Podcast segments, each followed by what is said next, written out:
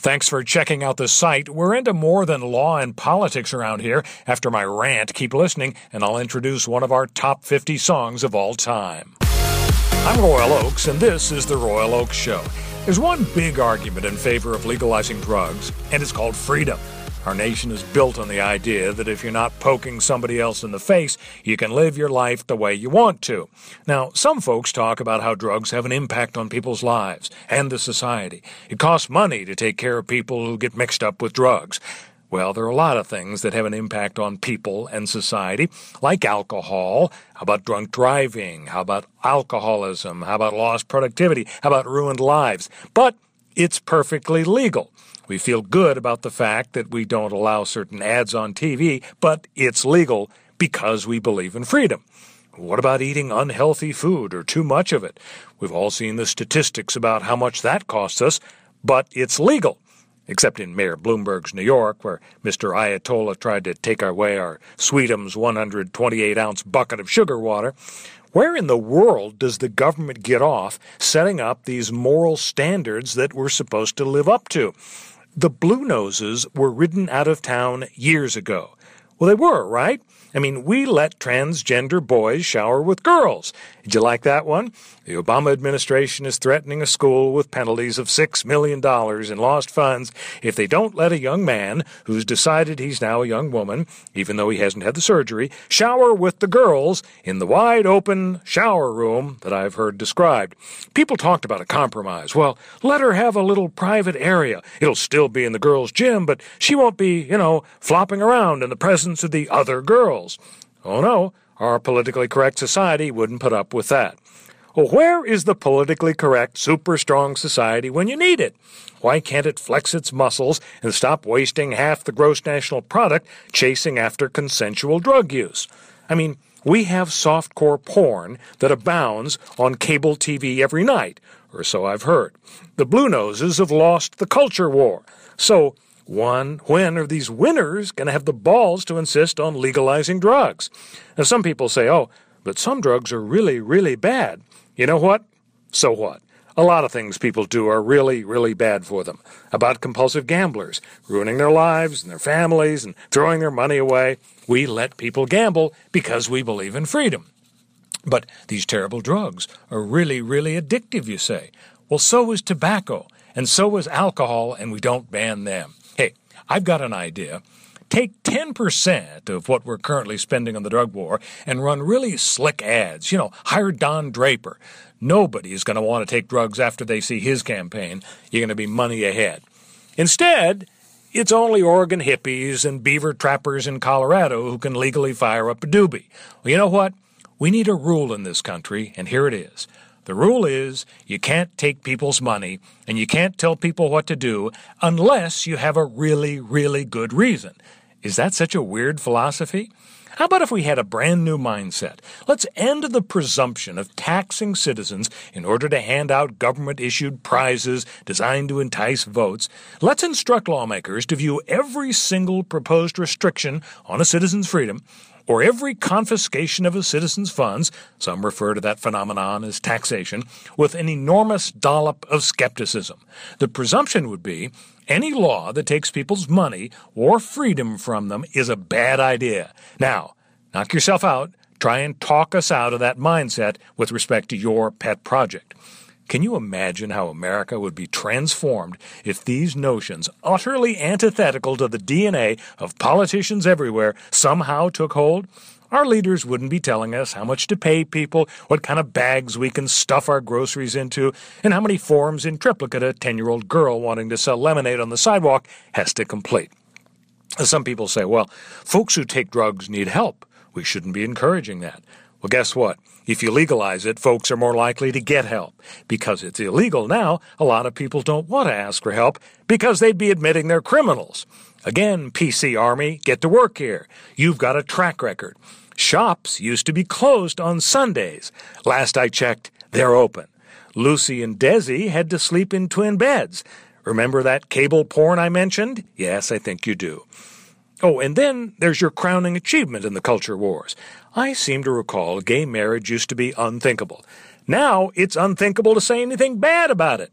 If you object to it now, you're branded an inbred hillbilly. You know, like that wacko lady who went to jail because she didn't want her name on gay wedding marriage certificates. Good Lord, I can't believe she doesn't already have her own reality show. So why don't we get the president in on this?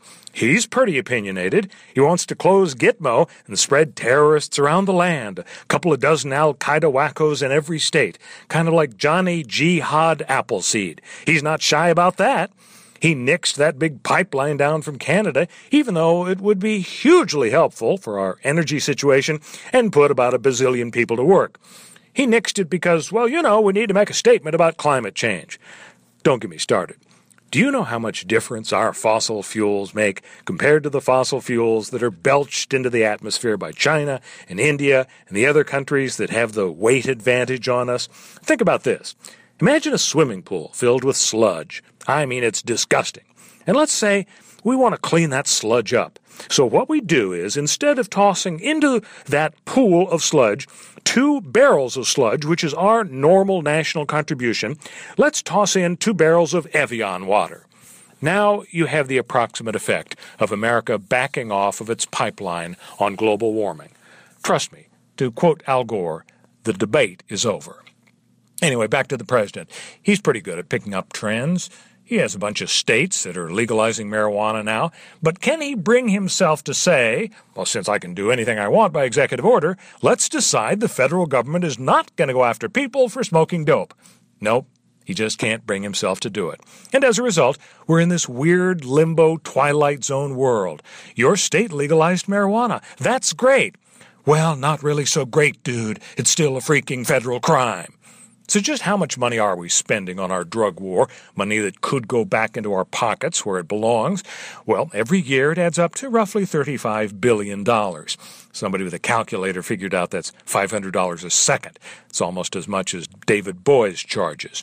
And how many folks get caught up in the drug war net? Oh, about 1.7 million people a year, including 700,000 just for marijuana offenses. Now, on the other hand, if we were to decide to legalize drugs and start taxing them like we do alcohol and tobacco, you want to know how much revenue we'd raise every year? $47 billion. The people have all sorts of excuses for not legalizing drugs. Oh, the population will turn into zombies. Well, it hasn't happened in the places we've legalized drugs, but let's say it does we can criminalize it again. We know how to change laws in Washington. You think it's going to be a problem to reverse it? Well, if the country has gone into the toilet because nobody wants to work anymore, that's going to be seen as a pretty big problem, and I think Congress will probably have the guts to do the right thing. Plus, think about the people who would be working to fight to keep drugs legal. You really think they have the energy and drive to do anything about it? Plus, there's this angle. It's probably true some people will jump into the drug bucket and never come out. But really, were any of those guys going to cure cancer? Was the guy who succumbs to the temptation to get high seven days a week, was he really going to invent cold fusion? More likely, he was Sean Penn in Fast Times at Ridgemont High before and after legalization. Public opinion polls say over half of Americans support legalizing marijuana. It's up 20 percentage points in the last decade. So what's the problem? Don't politicians like to make the majority of people happy? Then there's the fact that banning drugs has been a colossal failure. A failure that comes with violence and corruption, that undermines economic development, keeps millions in poverty. I guess we just didn't learn from Prohibition, did we? There was no Al Capone before Prohibition. There basically was no mafia. We made those guys. I mean, they were made guys, but we made them a second time. Without drug cases in our court system, the legal system wouldn't be such a complete and total congealed mess. There's also the fact that when a huge percentage of the population does something, maybe the lawmakers can get a clue and realize it shouldn't be illegal. Crime is a scourge in this country. It's a scandal that we basically burn mountains of Benjamins on projects that are total crap. And then at the end of the year, we look around and we realize, oh my God, we don't have enough money to maintain the prisons. So let's let the prisoners out. That's what we're doing. In California, we're reclassifying crimes. We call felonies now misdemeanors, so we'll have a reason to let folks out early because we don't have enough money. What does the war on drugs do when it comes to crime? Well, they took a survey of 700 police chiefs around the country, and they blamed drugs for 20% of the murders and rapes, 25% of car thefts, 40% of robberies and assaults, and 50% of the nation's burglaries and thefts. Gee, maybe legalizing drugs would make sense. When something is legal is illegal and demand is healthy, well that means the price goes way up. And when the price goes up, you've got to commit crimes to pay that higher price, it did a study in Detroit recently. For whatever reason, the price of heroin went up 10%. It resulted in a 6% jump in armed robbery, a 6% increase in assault, and a 3% jump in total property crimes. I know, I'm talking crazy. Nobody's going to legalize heroin in this country, you're saying. And as for methamphetamine use, well, we all watched Breaking Bad. For several years, we got a real good close up view of what folks who enjoy meth look like. You wouldn't exactly want to invite them over for Sunday dinner. But you know what? You wouldn't want those people in your home, whether drugs are legal or not. So maybe we'll have to settle for patience, slow incremental change. Let's see how things work out up in Washington state, shall we? Maybe, maybe we should just hire David Boies and Ted Olson and have them file a lawsuit. That seems to move things along really quickly. Now, maybe you never heard this group called The First Class. They were a one hit wonder, but their solitary smash is a keeper. Their pride and joy is going to put a smile on your face. This song fought its way to number four on the U.S. charts in 1974, and it's number 44 on our top 50. Give a listen to Beach Baby.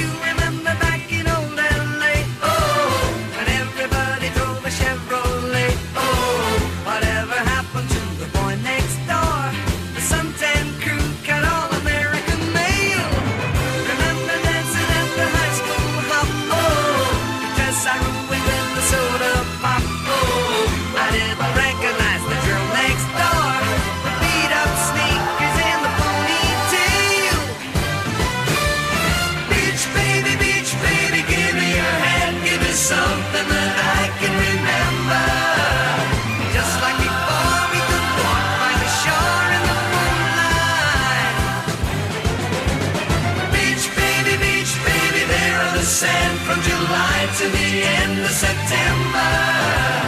Surfing was fun, we'd be out in the sun every day. Mm, I never thought that it would end. Ooh, ooh, mm, and I was everybody's friend. Long, hard day.